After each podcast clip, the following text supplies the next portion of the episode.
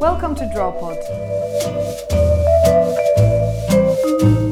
Miss Moon, remember her? Yes, I do. How Right. could I forget? Well, there, there are some things I remember that Miss Moon told me, taught me, and uh, one of them was she said that uh, black and white weren't colours, and it's just it's an interesting thing to reflect on for for two reasons. First of all, I mean, from the physics perspective, it's either the absence of colour or the complete colour. Um, so it, she was kind of right to that extent, I guess. Um, but the other thing that, is, that struck me about black and white is how much of our life in work is about black and white, not colour. yeah. We, we talk about I want that in black and white. It's a phrase to be able to turn, you know, to, to cut out all the frippery. Um, black and white when it comes to drawing is is, is incredibly important, though, isn't it? The, the light and the shade and the the way in which we give depth, I guess, to things. Mm, I mean, color. You're right. Uh, We all color when we're kids again, right? We all have, you know, we're all excited for Christmas to get new pencils, or maybe it's just me. I don't know. I was always excited. But then again, school comes and we all use stabilos and things like that. So the whole highlighting, oh my gosh, I was one of those people that if I needed to learn something from history, highlight, highlight, highlight the important stuff. So I think the colors are very important yet underused. But then again, when we look at our even Drawpod audience and how everyone's drawing and sharing their drawings, it's very diverse, right? There's some black and whites because that's the quickest thing. What do you take? You take a pencil or you take a pen.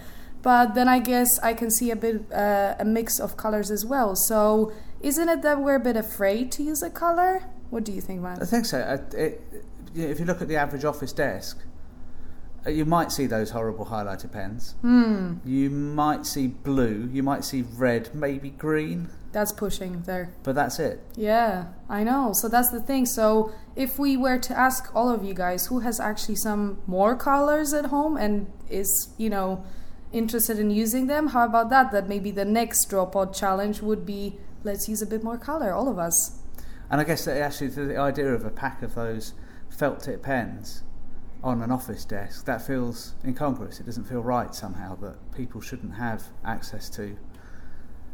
Colour. And actually, interestingly, the colours that we do have available in offices. So here's a, here's a thing from my years of using flip charts and whiteboards and things. Um, you, whiteboard markers come in four colours: black, uh, blue, red, green. Yeah.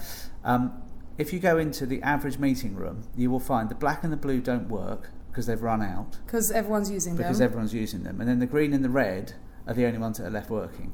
But, but Yeah. The, the Uh, problem is if you're actually using it to write writing, green and red, nobody can read it. So That's true. And then red makes us sometimes think like we did something wrong. So the red is kind of always known as something is, you know, as from school. Red was always if you made a mistake or something like that. That's all I remember. Green was if you did something well. So we can think about maybe even psychology behind it, how some colors make us feel certain way. So maybe even for this draw pod, just have a think of when you listen to the sound, what colors maybe come to your mind and what could you use. And if that means you need to go to the store and buy some new pens go for it. Or steal from your kids. Okay everyone so now it's time to draw. So listen to the sound and draw whatever that comes to you. Hashtag drawpod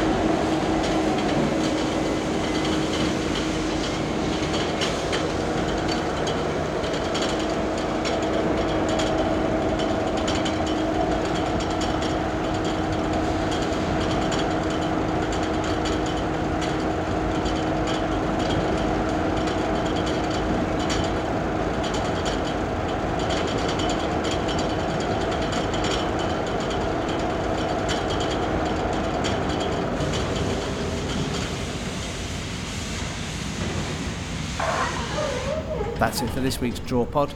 Let us know how you got on. Hashtag DrawPod. You can find us on Instagram at draw underscore pod, and you can find us on Twitter at DrawPod, and you can find us on iTunes by searching for DrawPod. It's an amazing thing, this uh, internet.